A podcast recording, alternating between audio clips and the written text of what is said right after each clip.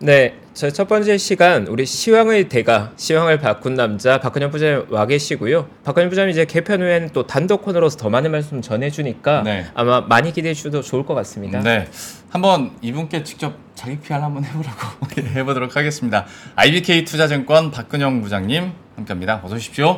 네, 안녕하세요. 안녕하세요, 부장님. 네. 이 뒤에 소개해달라고 하면 시간이 모자랄 수도 있으니까 앞에 개편 후에 어떻게 좀 바뀌세요? 네. 시간이 이제 6시 반이 아니고 5시 10분으로 대폭 이제 시간이 앞당겨지기 때문에 네. 지금 보고 계신 분들이 그 시간대 같이 동접이 가능한지 모르겠습니다. 그래서 이제 5시 10분부터 6시까지 50분 동안 진행되고요.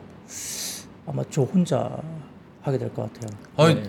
단독 진행하면서 이렇게 좋은 일인데 왜 이렇게 어두운 표정으로 말씀을 하시는 거예요? 제가 경험해보지 못한 네. 그런 상황이 되는 거고 재미가 없을까봐 이제 가장 걱정. 아, 별 말씀을요. 무조건 재밌죠. 이 시황제에 따라서 또 5시로 일찍 채널 여시는 분들이 많이 계시겠죠. 근데 이제 마음이 무겁습니다. 왜냐하면 이제 지금 이제 여기 계신 두 분도 그렇고 이제 하차를 다들 하시는 상황이 됐는데 네. 이제 혼자 지금 기존 멤버 중에는 지금 제가 혼자 남는 거잖아요. 저희 오후 방송만 보면. 네네. 그래서 마음 좀 무겁고 책임감이 또 생기고 또 이제 시간도 늘어나는데 더군다나 혼자 또 해야 되니까. 이 마감 방송 자체가 이제 다큐멘터리가 되면 네. 정말 재미가 없을 것 같아가지고 네. 고민 중이에요. 뭐 네. 멘트부터 해서 뭘 어떻게 해야 되지? 혼자 막 해야 되는데 혼자 떠든다고 이게 될 것도 아니고 네. 그래서 어떤 방식으로 또 해야 되는지 소통을 또 해야 되나? 어떻게? 뭐 그 고민 많습니다. 아니 뭐 마음 무거운 건 하차는 저희들이 할 테니까요. 예, 다음 주부터 아주 또 색다른 모습으로 시황 읊어주시길 바라겠고. 네, 저희가 이루지 못한 우리 또 10,000명의 성을 넘겨주십시오, 부장님. 네. 동접 2만은 가야죠. 제 목표는 동접 2만. 동접 2만. 동접 네. 2만. 많은 분들이 또 많이 9시, 5시 10분부터 많이 와주시면 너무 네. 감사하겠습니다. 네. 그 이제 또 변화가 생기면 또 뭐 제작진도 아 그러면 힘을 더 줘야 되겠다 생각을 해서 또 다른 변화를 중간에 줄 수도 있는 거잖아요. 네. 그러니까 반응이 안 좋으면 뭐 몇 개월 뒤에 잘리겠죠, 저도. 혼자 영원하셔야죠. 영원히 가야죠. 굉장히 이제 부담감이 있고요. 긴장도 되는데 뭐 그래도 이제 저는 기존 하던 어떤 내용들이나 이런 퀄리티는 유지를 당연히 해야 되는 거고 네. 또 혼자 하는 환경에서 또 어떻게 해야 될지에 대한 고민은 뭐 쉬는 동안 이제 며칠 쉬잖아요. 네. 그 고민을 좀 해서 나오겠습니다. 근데 유쾌하게 해야죠. 어떻게든. 네. 예. 좋습니다. PR은 이 정도로 예 마무리 짓고 시황 한번 해보도록 하겠습니다. 또 연휴 앞두고 있는 오늘장이었는데 전반적으로 어땠는지 한번 정리를 해주시죠. 네, 코스피는 8포인트 정도 하락 출발 보였는데요. 오늘도 그 증권은행, 보험이나 지주사, 자동차, 뭐 전통적인 지금 저 PBR 뭐 테마의 주도 섹터라 볼 수 있습니다. 이 관련된 업종들이 일단 강제 출발 보였고요. 일부 반도체와 2차 전지 등은 하락세를 보였습니다. 비트코인 급등 때문에 가상화폐 관련주가 강세 보인 가운데 창투사나 해운, 그다음에 STO, NFT라든지 엔젤 산업, 조선기자재, 비만 치료제 등의 강세군이 이제 나타났는데 이 시장은 갭 하락 출발 이후에 낙폭이 확대되기도 했지만 반도체 소부장 가운데 이오테크닉스 최근에 며칠 사이에 이오테크닉스가 갑자기 또 주목을 많이 받고 있습니다. 그리고 하나 마이크론, KC텍, 제주반도체, 동진세미컴, HBSP 등인데 이 KC텍도 최근에 현대차 증권에서 이제 리포트가 나오면서 언급됐던 종목이고요. 그리고 동진세미컴과 같은 전공정 소재단 움직이는 거. 그리고 어제는 또 주성엔지니어링. 그러니까 최근에 키움 증권에서 나왔던 웨이퍼 관련된 아웃풋이 1, 2분기 접어들면서 조금 캐파 확장이 될 가능성이 높다. 그리고 올해 하반기 삼성전자 장비 발입이 되면서 내년 정도에 램프업이 되면 이쪽에 전공정단을 좀 봐야 된다 이런 이제 리포트가 나오기 시작하면서 최근에 많이 올랐던 스페셜티 쪽 말고 전공정단의 어떤 장비라든지 소재단이 오늘 조금 이제 들썩이는 모습도 보이기도 했습니다. 오늘도 이제 소재단도 주가들이 좀 올라왔기 때문에 약간의 변화되는 모습도 있다 볼 수 있는 상황이고요.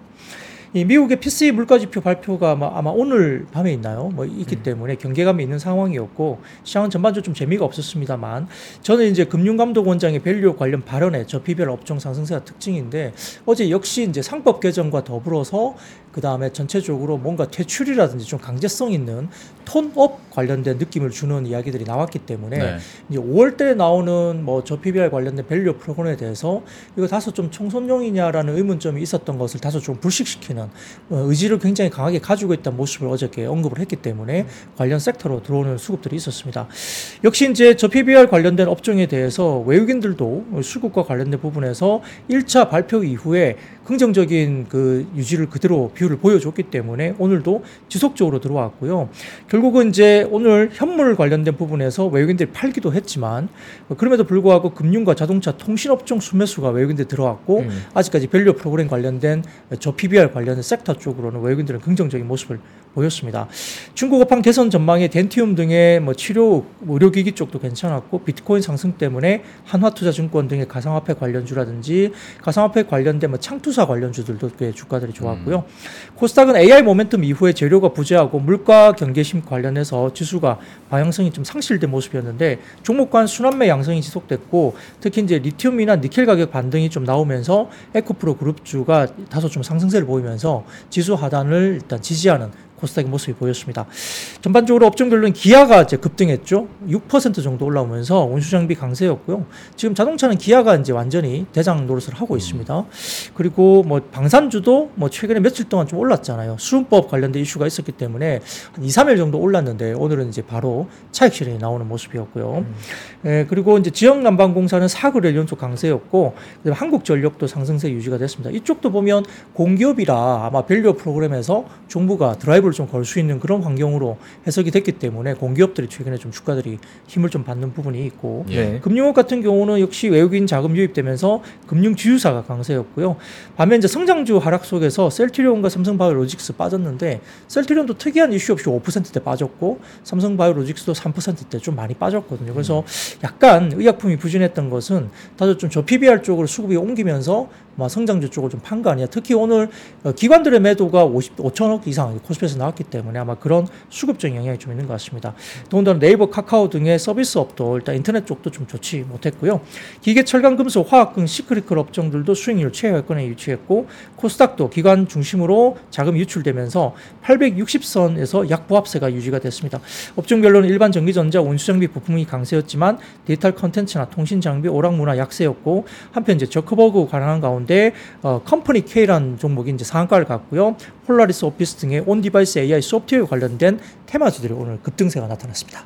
네, 실제로 뭐 오늘 시장 보면 연초에 많이 관심 가졌던 저 PBR 관련주들이 2월 16일 정책 발표되고 실망면으로 조금 나왔다가 다시 한번 좀 힘을 얻으면서 맞아요. 시장의 수급이 약간 엇갈리는 좀 섹터별 온도 차이가 좀 심한 그런 하루였던 것 같습니다. 네, 뭐 섹터별 내용도 좀 봐야 될 것 같은 오늘 OLED 관련주들이 좀 크게 움직인 모습이었는데 관련 내용 정리 한번 부탁드리겠습니다. 네, IT 쪽은 OLED가 올해 이제 아이패드 등을 포함한 대면적 관련된 뭐 신제품들이 나오는 기대감이 있기 때문에 면적이 늘어나면 결국은 스마트폰 시장이 하나 더 생기는 그런 효과가 간다는 분석도 되게 많았기 때문에 OLED 소재 쪽은 상당히 좀 봐야 된다 이야기를 많이 하고 있고 덕산 네오룩스 같은 종목들도 눈에 들어옵니다. 그래서 현대자증권 도 역시 이제 올해 상반기 북미향 IT OLED 생산 시작으로 관련된 OLED 밸류체인 내에서 가격과 그다음 물량 증가 그리고 모바일 내에서 OLED 침투율 그러니까 물량도 증가할 수 있고 전장과 TV용 OLED 패널 출하 확대까지 들어가면서 상당히 좀 성장이 더 올 것이다 이야기를 했습니다. 사진을 첫 번째 보이시면 어플리케이션별 출하 전망과 OLED 침투율인데요. 이 보시면은 결국은 지금 모바일 단의 부분들이 이제 빨갛게 네모나게 된 것이 올해 이제 추정인데. 파란색 보시면 이게 모바일단이고요. 그 다음에 중간중간에 보시면은 뭐 TV 쪽, 태블릿, 뭐 그 다음에 오토, 전장 쪽 이런 것도 다 나와 있습니다. 그래서 상향되는 추이를 보시면 전반적으로 당연히 대면적화되고 어플리케이션이 많아지면서 이렇게 올라가는 거고요. 더군다나 이제 OLED 패널에 적용되는 투스택 텐덤 이게 뭐냐면 이제 이중으로 쌓는다 생각하시면 쉽게 생각하면 됩니다. 그래서 소재가 그만큼 양이 많이 들어갈 수밖에 없겠죠. 네. 그러니까 투스택 텐덤으로 들어가기 때문에 이런 부분들에 대한 패널의 ASP도 더욱 상승을 할 수밖에 없습니다. 그래서 소재 수요가 증가하면서 모바일 패널 기준 약 5.2배가 증가할 것으로 봤어요. 그만큼 이제 굉장히 많이 급증할 것으로 봤는데 역시 이제 소재 쪽을 좀 집중적으로 OLED 쪽은 봐야 된다 생각을 합니다. 그 다음 사진 보시면은 응용처별 디스플레이 규모와 OLED 침투율을 보시는데요. 왼쪽 보시면은 결국은 이제 오른쪽으로 갈수록 이제 OLED 침투율이 높은 쪽이고 아래로 보면서 위로 갈수록 디스플레이 시장 규모가 크거든요. 제일 크게 되는 게 어디죠? 모바일 쪽인데 성숙한 시장이죠. 이쪽은. 근데 이제 아래쪽 보시면 태블릿이 이제 오른쪽으로 높아지면서 이제 시장 규모도 올라가. 그런 모습을 보일 수도 있다는 점이고요.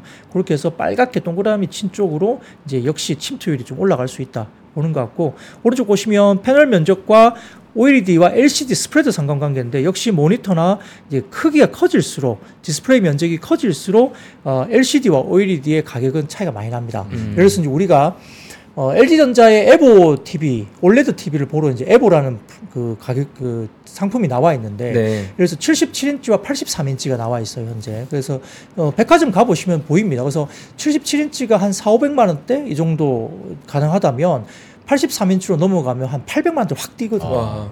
그러니까 그 인치 차이가 사실은 보면은 같이 놓고 보면 약간 차이는 있지만 사실 갖다 놓으면 크게 차이 없거든요. 근데 이제 77인치에서 83인치 가니까 가격이 뭐 한 500만 원대 정도에서 800만 원대 막 이렇게 올라가면 역시 이제 손이 77인치로 메인 인치로 갈 수밖에 없는데, 근데 이제 에보 같은 경우도 ABC 이렇게 해가지고 또 등급이 또 나눠요. 그래서 거기서 이제 밝기가 또 달라진다든지 음향 사운드의 차이가 있다든지 뭐 그런 식으로 가는데, 역시 이제 대면적은 OLED 쪽이 국내 쪽으로 역시 집중할 수밖에 없고 LCD 산업은 이제 지금은 중국 쪽으로 완전히 넘어가는 걸로 보시면 될 것 같습니다. 그래서 전장에서의 성장률도 보면 차량에서 14% OLED가 이제 들어가 있는데, 여러 가지 ADAS나 레벨업 때문에 성장 가속화되면서 올라갈 것이고, 뭐 OLED TV 패널도 아마 삼성전자 WOLED도 아마 LG 쪽으로 갈 수 있다는 이야기 계속 나오고 있으니까 가시화 된다면 이쪽도 상당히 커질 수밖에 없습니다.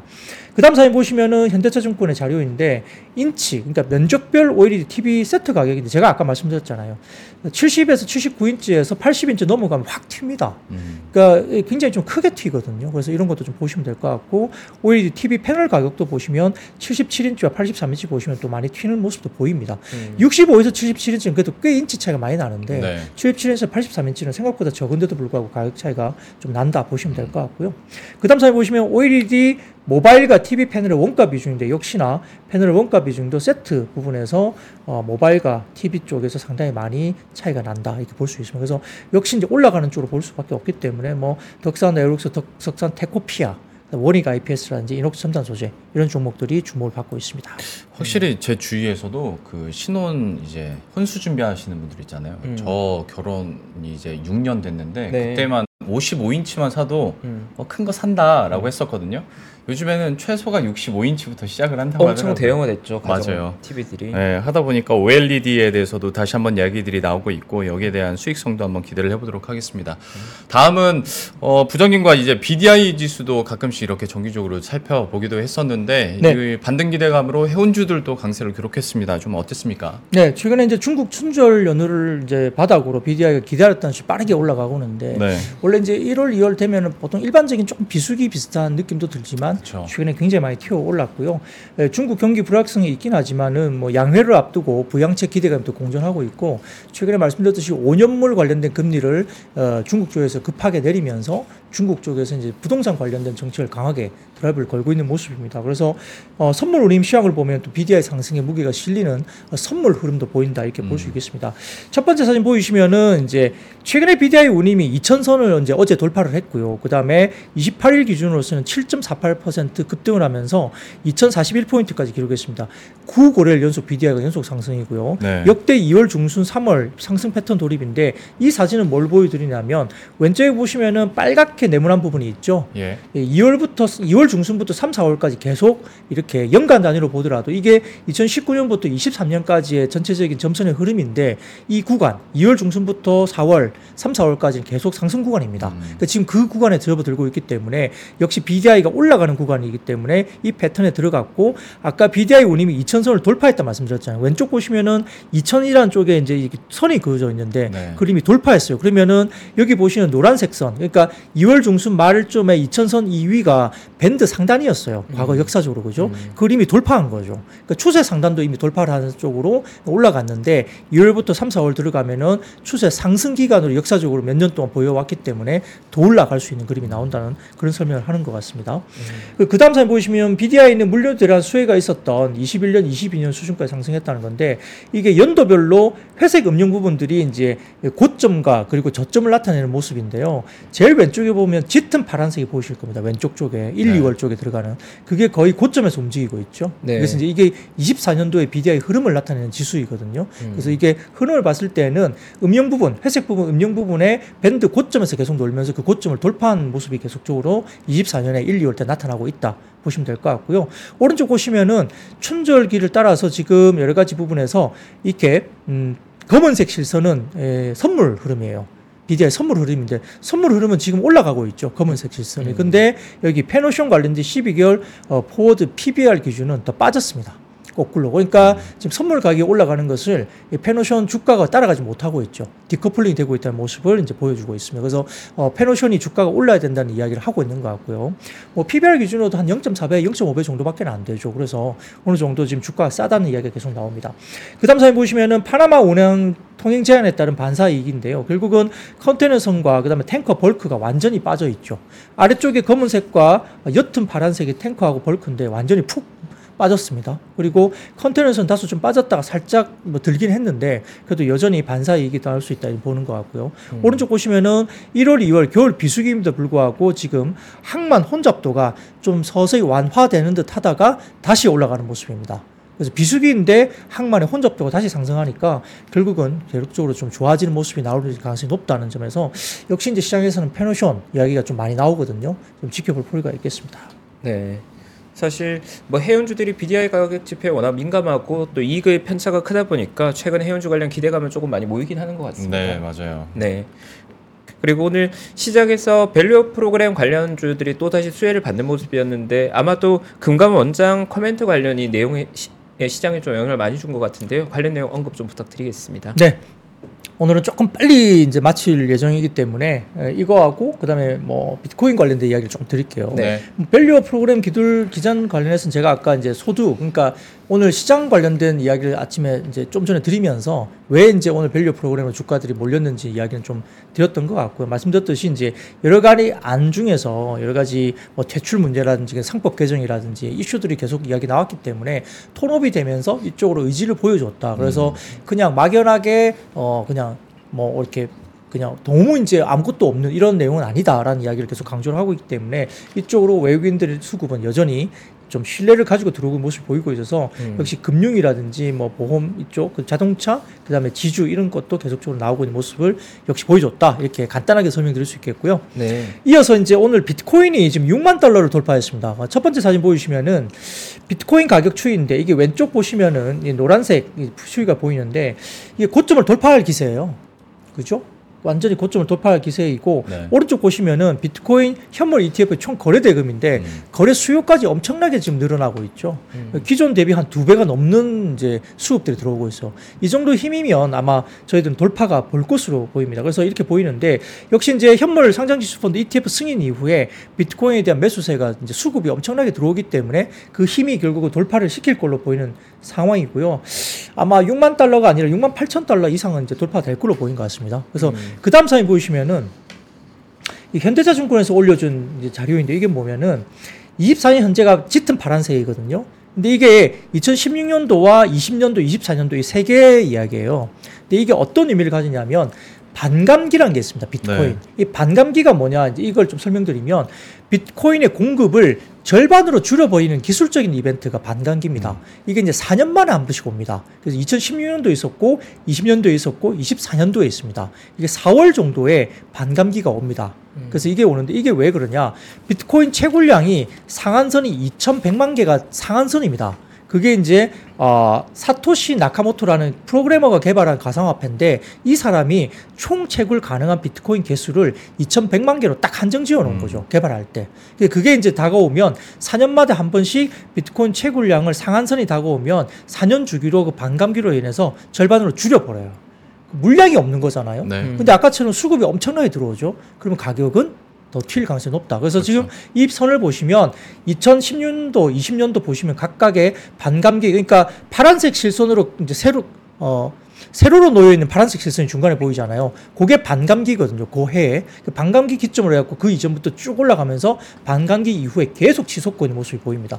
지금도 2024년 현재도 반감기 4월 28일 예정에 앞두고 튀고 있는데 각도는 더 가파르게 올라가죠. 네. 이거는 이제 수급 때문에 그래요. ETF 승인이나 이런 것들 때문에 굉장히 이제 제도화되면서 수급이 또 몰리고 있고 그렇기 때문에 비트코인 가격은 좀 더 강세가 좀 이루어지지 않을까라고 시장은 조금 더 추정을 하는 것 같습니다. 그래서 관련주들은 역시나 말씀드렸던 우리기술투자나 위지트, 뭐 제이션시스템 이런 여러 가지 이야기를 그리고 가상화폐나 두나무 관련된 테마주 이런 쪽으로도 수급이 좀 쏠리고 있다 이렇게 볼 수도 있겠습니다. 네. 예. 이렇게 해서 오늘 OLED랑 밸류업 프로그램, 그 다음에 비트코인, 해운주까지 살펴봤고요. 오늘은 좀 짧게 끝낼게요. 개편 이후에 혼자 또 50분 동안 말을 많이 하셔야 되기 때문에 네, 뭐 그런 상황이고요. 오늘 예. 또 이제 마지막 저 시간 끝나고 또 이제 몇 분들 모여서 또 네. 시간을 또 하셔야 되니까. 네네. 네, 오늘은 예 박근형 부장님 여기서 보내드리도록 하겠습니다. 저희는 네. 가지만 부장님께서 저희 몫까지 잘해낼 거라 저는 믿고 응원하면서 가겠습니다. 네, 뭐 책임감을 가지고 열심히 네. 하고요. 다시 한번 말씀드리면 이제 다음 주부터는 오후 5시 10분부터 예. 50분간, 예. 6시까지 이제 이루어지니까 꼭 이제 시간대 맞추어서 들어오시고 2만 명 목표로 한번 동접 2만 명 목표로 한번 해보겠습니다. 네, 50분 동안 예, 2만 명과 함께할 박근형 부장님 여기서 보내드리도록 하겠습니다. IBK 투자증권 박근형 부장이었습니다. 고맙습니다. 네, 고맙습니다. 장 시작 전부터 종료까지 쏟아지는 수많은 뉴스와 정보들. 이 중에서 어떤 것이 투자에 정말 도움이 되는 정보일까요? 3프로의 증시 셔터맨 박근형 마스터가 직접 정보를 선별하고 투자의 힌트를 드립니다. 시간도 아끼고 투자 아이디어도 얻는 시간, 박근형 부장의 마켓 힌트와 함께 하세요. 자세한 사항은 3프로TV 앱과 홈페이지를 확인하세요.